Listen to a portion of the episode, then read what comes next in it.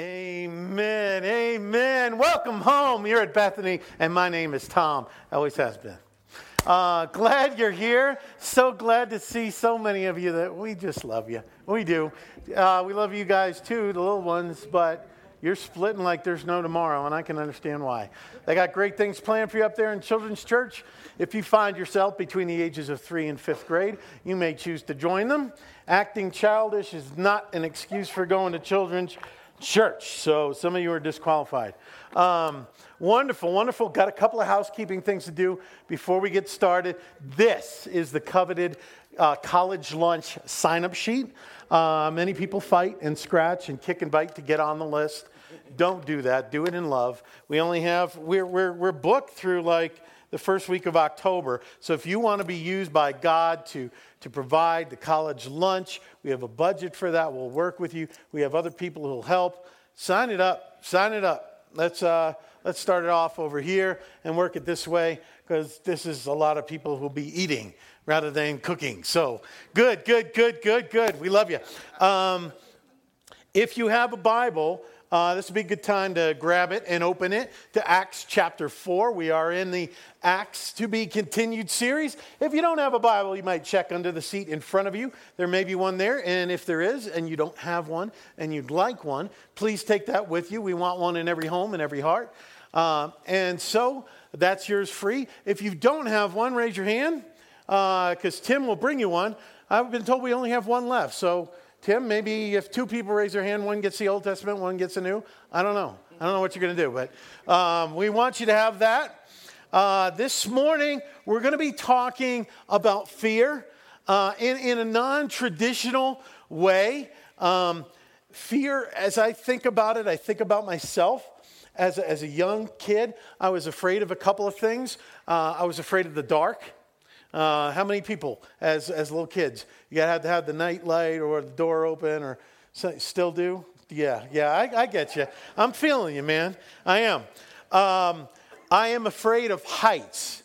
Um, not, like I can go upstairs. I, am not that jacked up. I, you know, uh, but my dad used to work at the World Trade Center when, when there still was one, and uh, he worked on the 49th floor, and uh, I couldn't even like go into his office with the windows behind it or or up on the roof. And my kids like to mess with me when we go to New York and take me up to high places because they like that. Uh, I'm afraid of beets. Uh, don't believe that was a food God made for us to eat. When we get to heaven, we're going to find that out. Wedding feast of the Lamb, no beets. It's a root. It's not a food. Okay. I am afraid of Amy Winehouse. She's just a scary lady, man. I am afraid of her. Um, fear can be your friend, though. I was dating Cherie. Uh, we were in high school. Um, we were dating for three months, and I had not held her hand yet. I figured, you know, make her suffer.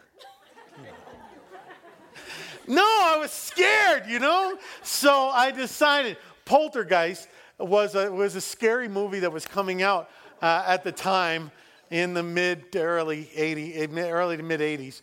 And so I brought her to that because I knew that she got scared with scary movies. And dude, it worked. it worked, huh? So fear can be your friend, but um, there is a kind of fear that we want to talk about this morning. It's very powerful, it's very important. It's not horror, it's different. And, and I need for us to change the way we think about fear. The worst kind of fear is the fear of people. The fear of people versus the fear of God.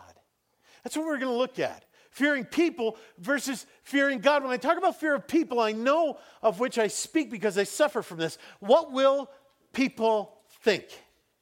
If I do this or don't do this, or say this, or go here, or talk to this person, or don't talk to this person, or reveal my heart, or open myself up, what are they going to think? What are they going to approve? And I, I'd ask yourself to ask these questions Ask yourself who am I most concerned about disappointing? Who am I most concerned about offending. It might be a group of people. Who do I most want to have the approval of? It might be popular people in your school. It might be the jocks. It might be a crush that you have. It might be the people that you work with or live in your neighborhood. You might want them to think that you're successful, that you've got it all together. It might be your boss. You, you have an image that you want them to think of. Pam's going, no. it's very funny. Um, who have we given that power to? How have, who have we given that power to to determine whether we speak or don't speak, what we say or don't say, who we talk to, who we ignore, who we marginalize, who we reject? Who have we valued their opinion so much that they are the ones that determine whether we party like rock stars or go our own way or use our sexuality as a tool and give it away as cheap and common or hold it as precious and beautiful and valuable? Who have we given that influence to in our lives? Who do we most want to like us? And what are we willing to do to make sure that they do? And it can happen in church. In fact, it often does. We're going to take a look at the scripture and see how it does. Whose approval do we most, most seek? That answer is who we most want to be happy with us, to like us, approve of us. Those are the people that we fear. Those are the people that we fear. And the question is the one whose approval we most seek, the one who we most choose to please or accommodate. Those are the ones that we most fear. And the question for the Christian, if you are a Christian, if you become one today, it's this Do we fear people or do we fear God? That is more than just a question, it is a fundamental it is a fundamental decision that you and I face every single day. It's a decision that we'll make this morning that will affect every single area of our lives. Not just how we dress, not just how we speak, every single area of our lives. This is not just peer pressure. Tom's talking about peer pressure. No, it is so much deeper than that. This is soul crushing, faith shattering, life destroying pressure. So we're going to look at the scripture in Acts 4. The question of do we fear God and most want to please Him? Or do we most fear people and most want to please them? Because that's the situation that Peter and John are finding themselves in. They're not the only ones, because the religious leaders that they're standing in front of, if you've been coming through this with us, you know that they're in court, if you will. And they're both facing the question who are they going to fear more? Are they going to fear God or are they going to fear man? Now, they're going to make two very different choices. One will make a choice that God blesses, the other will make a choice that God condemns. And we have to wrestle through this and figure out who are we more like right now? And do we want to stay on that path or do we want to choose to fear God and all that comes with it? It's so important. It is so important. I'm wrestling with it right now, right this minute. Here's how subtle it is I want to do a good job of bringing you God's truth. Is my underlying motivation because I want for you to think that I've done a good job in bringing you God's truth? Or do I want Him glorified above all so that He can use this time, so that He can use His word to accomplish what He wants and I get out of the way? You will not know the difference. Probably. But I will, and God will. And in eternity, it is all that matters. It is the difference between whether this is a show or whether this is an opportunity for us to come together as broken people who look to Jesus Christ to be changed. And the power of God is in this place. That's what hangs in the balance. What's at our underlying motivation? So, this is why it's so important, and it affects every single area of your life and mine. So, here's what we're going to do we're going to read the passage, we're going to pray, we're going to go back and unpack what's there, take a look at what's in it for us. And along the way, I want you to meet a very, very special friend who embodies what we're talking about. Okay, so let's read the passage. Acts 4. We're going to pick it up in verse 14. Now, if you remember, Peter and John, the church has just been formed and, and, and it's exploding. The gospel is going forth. Thousands upon thousands are believing. Um, a man who was crippled, paralyzed from birth, has now been healed. The temple is full of people praising God. Rare thing in there. They are rejoicing in the power of Jesus Christ. This man who never stood on his feet is walking. It's a beautiful thing. And the religious leaders are furious. They have already imprisoned Peter and John overnight, and now they're standing before them. This is where it is Acts 4:14. But seeing the man who was healed beside them, them meaning the, the religious leaders, they had nothing to say in opposition. But when they commanded them, but when they had commanded them to leave the council, they conferred with one another. Here's what they said. What shall we do to these men? For, for that a noble sign has been performed through them is evident that all the inhabitants to all the inhabitants of Jerusalem. And we can't deny it. We cannot deny it. But in order that it may spread no further among the people, let us warn them to speak no more to anyone in this name.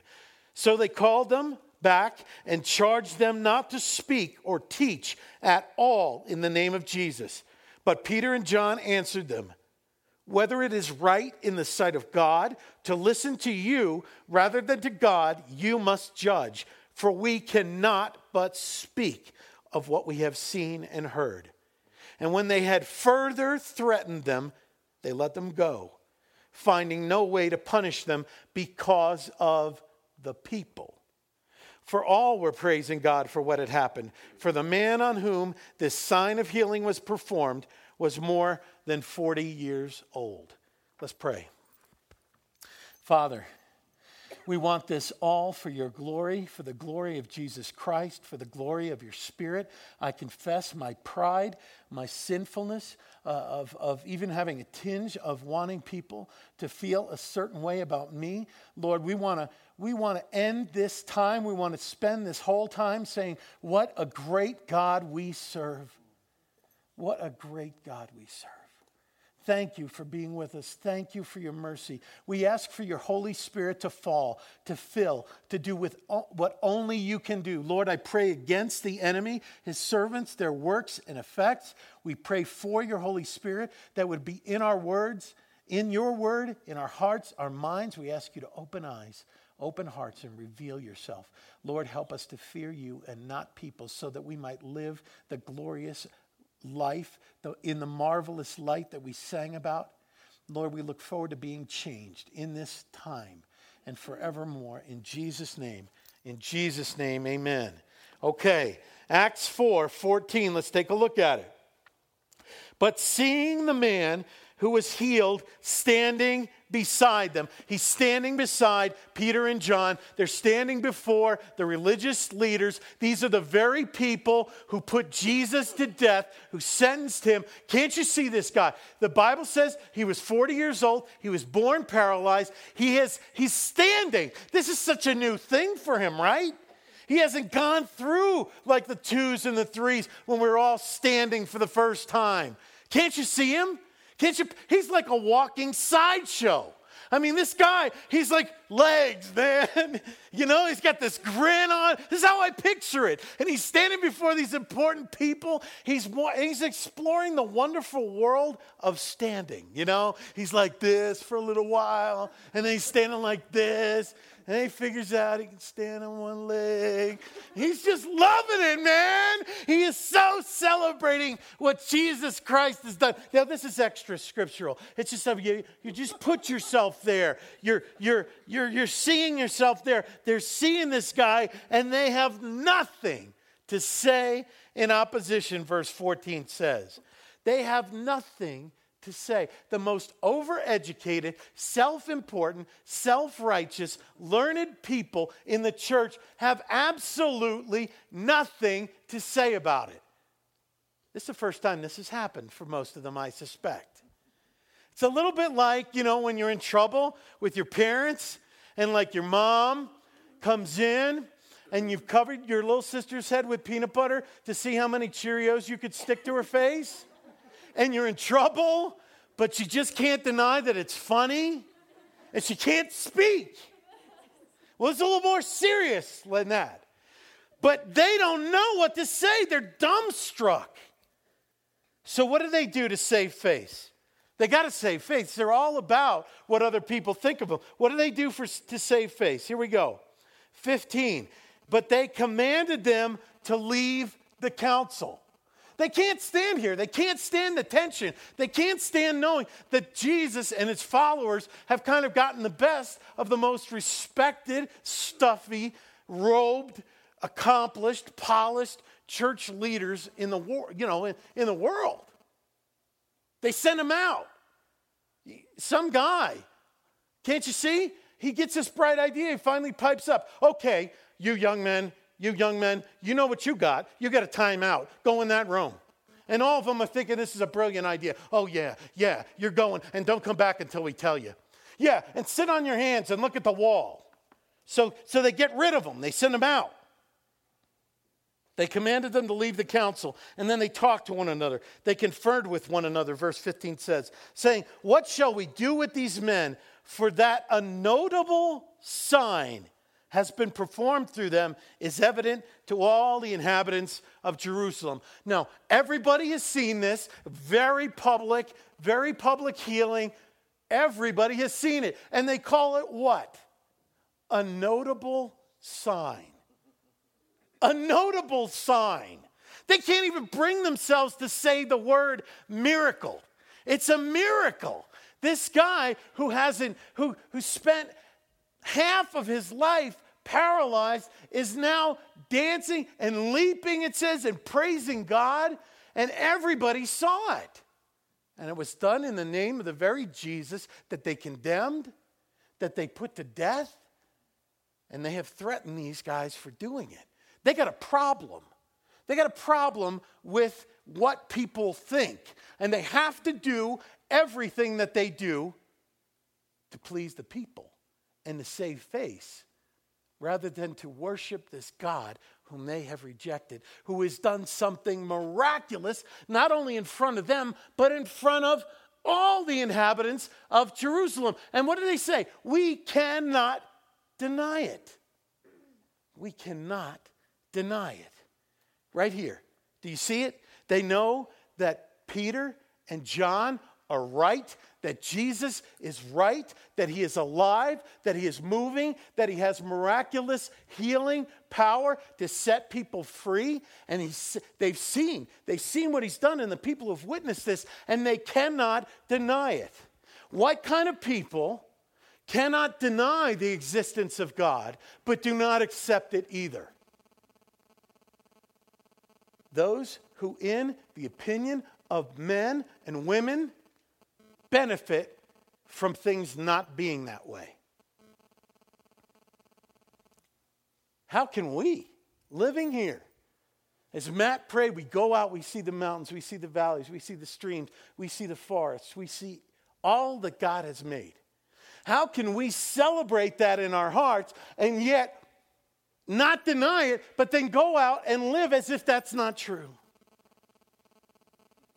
Well, if we feel like we benefit from denying that it's not true. If we fear that if we truly lived as if that powerful, creative God wants to be powerful and creative in my life, my friendships might have to change. My habits might have to change. my work life, my friendships, the way that I respond to people whom my friends reject might have to change. My plans for this weekend might have to change. I benefit, I think, by acting like that's not true. That's what the church leaders did. We cannot deny it, but they did not receive it either. What's the problem? What's the problem with them receiving it? Well, if they receive it, they're going to have to change. Everything's going to have to change. They are where they are based on the opinion of people. People have exalted them, people have, have held them up. And if, if they admit that Jesus is Lord, that He is alive, that He is working in and through His people and His Spirit, everything's got to change. And they would rather have a dead church where Jesus doesn't show up and Jesus doesn't show off than a place that they can't control where He is alive. And that might seem Rare?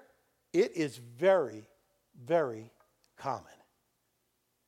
I would rather fulfill my religious duty in a place where I'm not challenged, where I'm not stretched, where God is not showing up, where God is not prompting me to do great and wonderful things and, and call me to repentance so that He can make me the man or woman I'm created to be. But in order to do that, I'm going to have to change. And in order to change, I got to admit I don't have it all together. And I'm not willing to do that, especially not if anybody's looking.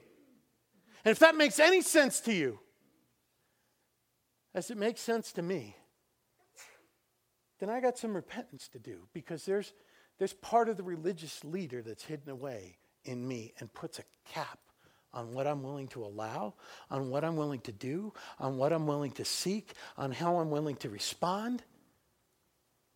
And it's responsible in large part for the fact that what we read and hear of the church in the power of God is so much different than what we experience in our own lives and in this place regarding the power and, and will of God.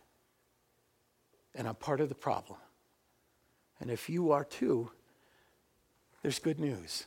There's good news. We can change that. We can change that through, the, through God. Verse 17. Let's take a look. What shall we do with these men?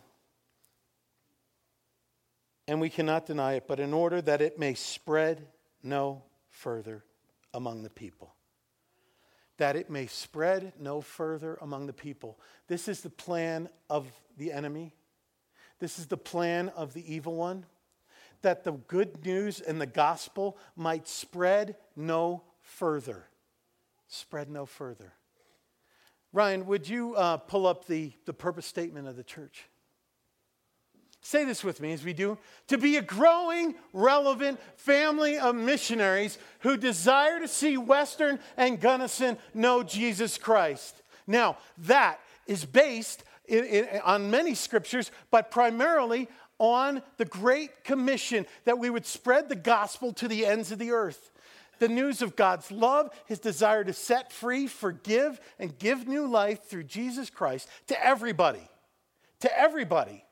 Now, if we abide by this, that it would spread no further, it shuts that down. It shuts that down entirely. It creates closet Christians where it's okay to believe in God, but that's a personal thing. Here's, here's the devil's lie. Here it is spiritual matters are very personal. And so you should keep them personal. You should keep them to yourself. Because in sharing the one that has set you free, in sharing the one that you worship and live for, you may be contradicting what somebody else believes, even if you do it in love. And that might be offensive. And that is the greatest, worst thing that can happen. And everybody will be better off if you just believe what you believe. That's fine. But keep it to yourself, please.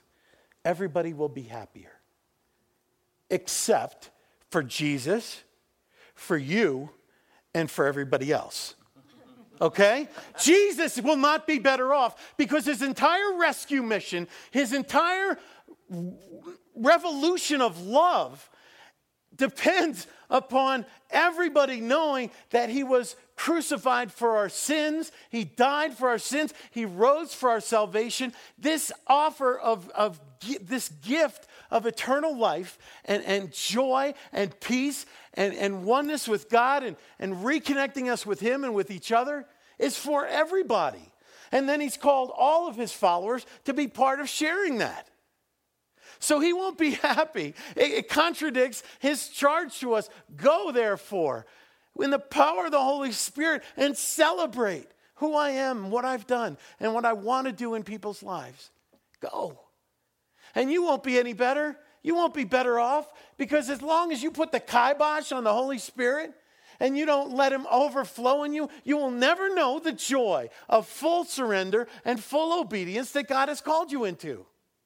And other people won't be better off because apart from Jesus Christ, we're all living a life that bears more resemblance to what the Bible calls death under the weight of sin, under the weight of guilt, under the weight of loneliness and spiritual disconnection from God and from each other.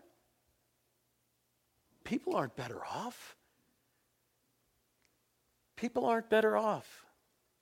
We live to celebrate the gospel of Jesus Christ.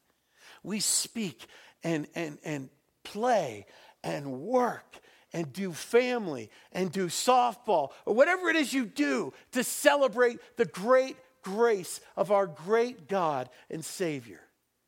And it's a gift for everybody. We can't hold it in. And they're saying they have to hold it in speak no further. It says, spread no further among the people. Let us warn them to speak no more to anyone in this name. These people who couldn't say the word miracle also won't bring to their lips the name of Jesus to speak anymore in this name. So they call them back, they call them back, and they charge them not to speak or teach at all in the name of Jesus. There we go. Verse 19, here it is. Here is the crux of it. But Peter and John answered them. This is the first time they speak. And here, here it all boils down. The motivation is uncovered. I want you to see what's going on here. And they speak and they say, Whether it is right in the sight of God to listen to you rather than to God, you must judge. For we cannot but speak of what we have seen and heard. Did you see what they just did? Do you see what they just did? They just cold cocked the religious leaders who are to speak for God. They say, we can either listen to God or we can listen to you. And here's the subtext because you're not speaking for God anymore. And we can either fear what you're going to do to us or we can have a loving, celebrating, joyful, holy fear of God. And that's what we choose. That's what we choose. We cannot but speak of what we have seen and heard. And Paul writes in 1 Corinthians 9 16, Woe to me if I do not preach the gospel. If the gospel is your very life, if Jesus is your very life, can you imagine holding it in? It's almost like winning the lottery and saying, okay, but you can't tell anybody. You find the man or woman of your dreams that you can spend the rest of your life with, but to your wedding and about your marriage, you tell no one. You gotta share it. It's like stopping the sunset or holding back the tide. True followers of Jesus Christ who are filled with the Spirit can't hold it in. We cannot but speak of what we've seen and heard. It is our life, it is ultimate reality. And it's a blessing for you. And I desperately love you and want that blessing in your life. You don't have to know theology. You don't have to know deep theology to speak life into your friends. We can't but speak of what we have what? Seen and heard. When you go on a great vacation, you guys, I, look forward. You guys got, it's fun to relive that, right? Part of the joy is talking about going, and part of the joy is taking it, and then part of the joy is recounting for other people how great it was. Part of the joy of following Christ. Part of the full experience is sharing with others. You know what he's done for me? Oh. And then just invest in their lives, demonstrate his love for them, invite them here. We'll do the theology part. We'll, introdu- we'll provide the introduction. Share what you have seen. Share what you have heard. You can't help it if you're fully filled with God. And when they had further threatened them, let me just say this quickly threatened people threaten people. Threatened people threaten people. When those threaten, when people threaten you, know that you've gotten to them. Not that our job is to try to get people threatened, but they, they've gotten under their skin and so they threaten them probably with bodily injury and harm. Heck, they had their Savior crucified. It's not a stretch for these guys. Then they let them go, finding no way to punish them. Here's their motivation. Here it is because of the people. We can't have people mad at us. We can't have people thinking we don't know what's going on. They were all praising God for what had happened. For the man on whom this sign of healing was performed was more than 40 years old. This is not to say there's anything wrong with being over 40. It's not saying being 40 is old. 40 is middle age. I want you to, I want you to take note of two things. One is that we know from verse 2 of chapter 3 in Acts that this man was born paralyzed. If he was going to get, why do they say he's over 40? Because if he was going to get better by human means, by natural means rather, it would have happened already. Number two, I think the takeaway for us is this he had spent the first half of his life physically paralyzed and spiritually paralyzed because he did not know Jesus Christ. That is no excuse for spending the second half of your life paralyzed because you don't know Jesus Christ. That's for somebody here. That's for somebody here. I'd like you to meet a woman who fears God and just about nothing else. Kathy Gallagher is a missionary uh, whom this church has had the great blessing to be able to financially support for many years. She does wonderful work. Um, she reaches out to the Uyghur people in China. She came to the States this past year to get a master's in education. Is that right, teacher Ed? Or, uh, right. So she could take, uh, teach English and stay in the country. Very recently, it, it has always been oppressive. The government persecution has always been there. It has recently been ramped up. People are being killed. There are riots. Uh, some of the people that she works with, some of the people she ministers to, to make sure that they receive the gospel, are, are being threatened with their very lives. Now, if you feared men, this would be the time to think about going to the beach and sipping on a drink that has a small umbrella in it. But Kathy fears God. And she is ramping up in the midst of this persecution, in the midst of this danger, to try to get back into country, to get back to these people, to share the gospel. Would you share with us for a couple minutes? Kathy is also going to be here after the service. We'll have a brief time. She's brought some pictures. If you have time and you can stay, we encourage you to do that.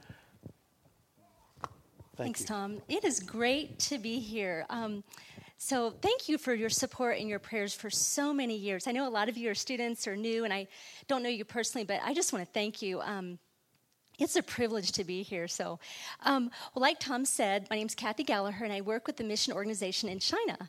Now, when you think of China, you usually think of Chinese people, but about 10% of the country is actually minority peoples that tend to be really different than the Chinese. And the group I work with are called the Uyghurs. So, have you guys heard of them before? Or Okay, some of you are like, who, the what? well, the Uyghurs are a Muslim people group, and they're ethnically Turkic. So they look different than the Chinese. They speak a different language. They write using an Arabic script. And um, the hardest part is they're Muslim. And so the thing is, I'm listening to Tom preach this sermon. I think is so encouraging. God's word is so relevant.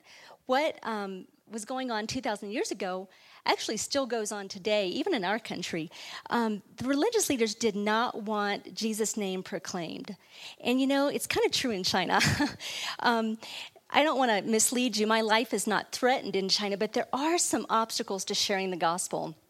And the first one is it's technically against the law for me to share Christ with Uyghurs or Chinese people. It's it's illegal for me to do that. Um, I could get kicked out of the country.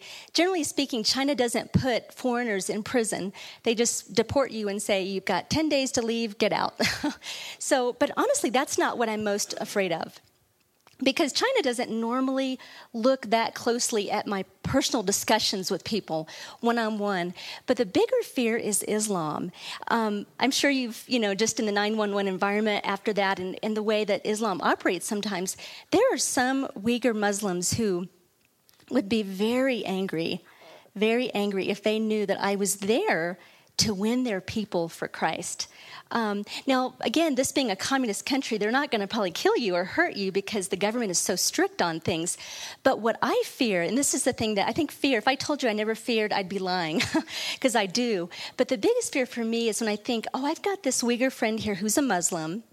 We've got a great relationship. I like her or I like him. They're great. We get along wonderful. What are they going to think? If I start sharing Christ with them? Are they going to reject me?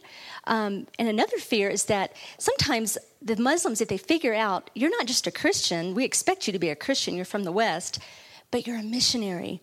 When they think that, they can go back and tell other Uyghurs, don't spend time with Kathy. She's a missionary. She's a Christian. And so I fear those things. If I'm honest with you, those are things sometimes in my heart that make me want to shrink back. But the good thing is that later on in this passage, um, I guess what motivates me, there's several things here, but later on it says they were filled with the Holy Spirit and they spoke the word of God boldly. You know, I'm not strong. Naturally, it's just not who I am, but God's Holy Spirit is, and we let Him fill us. He gives us the courage and the boldness to speak Christ, even to people that could be angry at you or just want to reject you or just be apathetic. That's sometimes even the biggest issue is less the anger than just the apathy. And so um, I found that God's Holy Spirit has given me boldness, not of my own strength, but His strength to share with tons and tons of Muslims. And it's such a joy. And just like Tom said here, where it says, where Peter and John's answer back to the religious leaders was, we cannot help but talk about or speak about what we've seen and heard. And I became a Christian in high school and was a believer here and involved in the Christian group here at Western. You know, the Lord has worked in my life. I know He's true and I know He's real. And um, I cannot help, I can't hold that in because I look at these Uyghur friends of mine and I think, you know, if I don't tell them, no one is. There's not a big Uyghur church that can tell them there's a Uyghur Bible or a New Testament now, but you can't go buy it in a store. You've got to meet someone that's got one. And so um, I just look at this and think it's such a huge privilege. And God, God is the one that gives us, you know, that fear issue really, it's not, I'm not afraid of the radical Muslims. I'm afraid of how this is going to affect my friendship with someone. And that's the same fear that we have right here in America. You're thinking, is, is my, you know, someone in the dorm or my roommate or my classmate, going to start thinking I'm weird if I share with them. But the good news is that God is working. And that's one thing I just want to leave you with, too, is that God's given me some amazing situations that I could not dream up and I couldn't have manufactured that have happened. I was in a small village one time in a really Muslim area, and we were just walking through the village, and the imam, who's like the leader of the mosque or the religious leader, comes up, and because I'm a foreigner and I was with another foreigner, he wanted to talk with us. And, um, you know, right there, like normally Muslim imams don't want to talk to a woman so much, but because I was a foreigner, he was interested. And we had a great conversation about Jesus with the Muslim imam. like I could not have manufactured that. The Lord opened that door. He didn't become a believer, but you know, I think he was a step or two further along of understanding what Christians really believe about the Lord. And God just opened that door. And you know, I can't, there's so many stories I could tell you, but I'll just tell you really quickly. I've had one Uyghur believer friend that's come to my room before, bringing a friend. He said, Shir Ali needs to receive Jesus. He's ready to receive Jesus. We just need your help. like what a cool thing i mean you know all i had to do was just okay well let's talk about it you know and um, another girl asked me recently last year what does the word Christian mean? Um, there are Uyghur people out there that, now there's always going to be some people anywhere in the world that are going to reject the message and not want to hear it. But there are Muslims out there that are so curious about the Word of God. And when I show them a Bible in Uyghur, the New Testament, it's kind of like the forbidden fruit like oh can i look at it? Because they can't see it. So just to encourage you that god is the one that gives us the boldness to share. And um, the people i just want to leave you with this thought. There are two uyghur believers right now osman and alim who are in prison just like peter and john for sharing their faith. And osman was given a two-year hard labor sentence and he's in prison with the real muslim extremists. But you know what? God's protecting him. And the only we've not heard a lot of reports but what we have heard is that he said there are miracles happening in here. So pray for Osman that he's due to be released in, later this year. Pray that they really do release him. Another believer, and Osman, the reason he got in prison is because he was just always sharing Jesus with other Muslims. And in the city that he, little town where he used to work on a farm, there was a small movement happening there because he was just talking about the Lord. And this is a place where for centuries, maybe there was a small window of time where there was a church, but it got wiped out. So this is a place where most people just have not heard. And because Osman was not afraid and let the Spirit fill him and give him the strength that happened. The other man is Alim, and he's same thing. He's in prison for being a believer. And they've kind of been just holding him without charging him. So you could pray for these guys. And again, thank you so much. And it's just a privilege. I just love coming back to Gunnison Western. So thanks, Tom. God bless you. We look forward to hearing more from you. you. And uh, the, some of the pressure, some of the violence, is that abated a little bit or? Think it's going to be, like Tom said, there were riots in our city, and it was mostly between the Chinese and the Uyghurs, but Islam was part of the motivation in the killings that happened. So I think now the government's really clamped down, and the fear now is not so much that the riot's going to happen again, but that there's so much fear in people's hearts, mm-hmm. you know, just to talk about things. So, mm-hmm. yeah, thank you. Thank you. Uh, if you've got a chance to stay and, and see the pictures and hear the stories, I encourage you to do so if I don't tell them, nobody will. I know when people get diagnosed with cancer, or they've had an accident, they're close to death, question we get is, do you think they know Jesus? I'm like, well, that's a good question to ask. What in preparation for death? Christ came in preparation for life. It isn't a fire insurance policy so that when we die, we don't go to hell. It is that. But it's so much more. What about when we live? What about living that actually looks like life rather than living that actually is death? Do we love people enough to care about whether they hear that? Thank you. She's rushing in. Kathy Gallagher is a woman of small stature. She's not a big person, but let me tell you, in the spiritual, she is a giant. She has a countenance that is gentle and sweet, but I will tell you this in the spiritual, when she walks into a room, the devil and his demons tremble and flee because they know the power of a heart that is fully surrendered to God and fears not man so much, but fears God. And that is what you've just witnessed as a person you've just seen. Somebody who has sacrificed relationships and wealth and comfort and future for the sake of the cross and our Christ, so that others that she doesn't even know might believe and be, and be made new and brought life. And this is not the definition of the super Christian. According to the Word of God, this is the definition for every follower of Jesus Christ. And I say to you when I receive this question, are we truly followers of Jesus Christ? Because this is the normal Christian life. Not having Jesus as a casual acquaintance which I have tried to get away with in the past. We are in a war, a wonderful, beautiful revolution that the Creator God, who loves everyone and everything, is seeking to restore and revive and forgive and redeem. And in a war, there is no place in the bleachers. John Piper, in closing, said this. He asked this question with regard to do we fear man or do we fear God? Let me share it with you. He said, Where are the young men and women of this generation who will hold their lives cheap and be faithful unto death? Who will lose their lives for Christ, flinging them away for love of Him? Where are those who will live dangerously and be reckless in His service? Where are the men of prayer? Where are the men who will count God's word more precious unto them than their daily food? Where are the men who, like Moses of old, commune with God face to face as a man speaks with his friend? Where are God's men in this day of God's power? Where are the men who will say with Joab, who stood with his brother Abishai, surrounded by Assyrians and Ammonites, brother, be courageous and let us play the man for our God and for the cities of our God. And may the Lord do what seems good to him. Where are the Joabs today?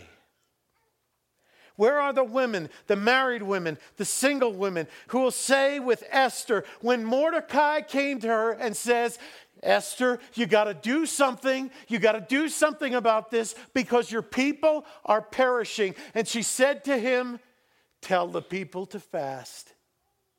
And I will go in before the king, although it is against the law and punishable by death. And if I perish, then I perish. She was so consumed with pleasing her God that being rejected by people or suffering meant absolutely nothing. People you already know, people you already love, are dying. Emotionally, physically, relationally, spiritually. And the free gift of Jesus Christ is life, forgiveness, salvation. That's what the cross is rebirth, a new life. Everybody who's received that has the call to share that, regardless of what people think. Can you imagine being cured of cancer? Walking into a cancer ward and not telling anybody how it happened when it was available to them and free to you. It's almost unconscionable. Cancer will only kill you for this life. We're talking about all eternity, this life and forevermore. We who've been set free have also been given the keys don't just visit the jail. Start unlocking the doors, throwing them open. Men, let me plead with you. Are you more concerned with looking like a man than being a man in God's eyes? To defend and protect and ransom those without a voice, those without power, those who are suffering, in bondage they don't even know. Leading your children, leading your wife, leading your family, leading your girlfriend into life. Ladies, if you put the time in to allowing God to transform your heart, that you do, trying to be attractive to us, the world would change. This city would change. The college would change. Many don't want you to speak the name of Jesus, but it is the only way that they can be set free. Who will you fear? The one you fear controls you. The one you fear is your God. Let's make sure it's Jesus. Let's pray. Lord, you are so good. There are believers here with me today. And Lord, we have let our lives be shaped by the opinions of others. We play it safe. We don't want to be rejected. We don't want to be freaks. And Lord, without saying it, we don't really want to be yours when we do that. And Lord, we don't want to go from this place after having heard your word and being affected by your Holy Spirit. We don't want to leave here the same. We want to most please you. We don't want to have the lid put on our spirits, our hearts, our lives because of others. That's you. and You want to join me in a new way of following Jesus Christ, as Peter and John did. I ask you to raise your hand to God. I'll pray for us. I'll pray for us. If you're a follower of Jesus Christ, you want more boldness, good. Good for you. Good for you. Good for you. God bless you. Lord, come. Come, fill our hearts with such a holy and wonderful, delightful, loving, awesome fear of your holiness and your righteousness, that your call on our life trumps everything else. Lord, we want to we want to see you glorified. We want to see people blessed. We want to see people set free. We want to see your kingdom advanced. Lord, we ask for that this, this day, and we repent of the times we haven't done that. Maybe you've lived one of those lives that the scripture and I have talked about that looks and feels a whole lot more like death, disconnected from God, disconnected from each other. And you want to give your heart and your life to Jesus and start this wonderful journey with Him and join the rescue mission that He's all about. You want to come to Him, you want to belong to Him and Him to you. Maybe for the first time maybe for the first time in a very long time, I'd ask you to raise your hand to God if that's the case. God will meet you here. He will turn it around. He will do what Luther calls the great exchange on the cross, where your sin becomes his and he pays the price and his righteousness becomes yours. All by grace. If that's you and you want to receive Jesus Christ, I just ask you to slip your hand up. I'll pray for you. I'll pray with you. If you pray with me, make this your prayer in your heart. Lord Jesus, thank you. Thank you for dying on the cross for my sins. Thank you for rising for my salvation. I want to receive you now. I bring you all my sin, all my resistance, all my fear of man issues, everything. Lord, I lay it at your feet. Thank you for forgiving me for my sins. I want you to be my Lord and my Savior, and I will trust entirely in you and follow you all the days of my life to bring you joy, because that's all that matters to me. In Jesus' name, amen.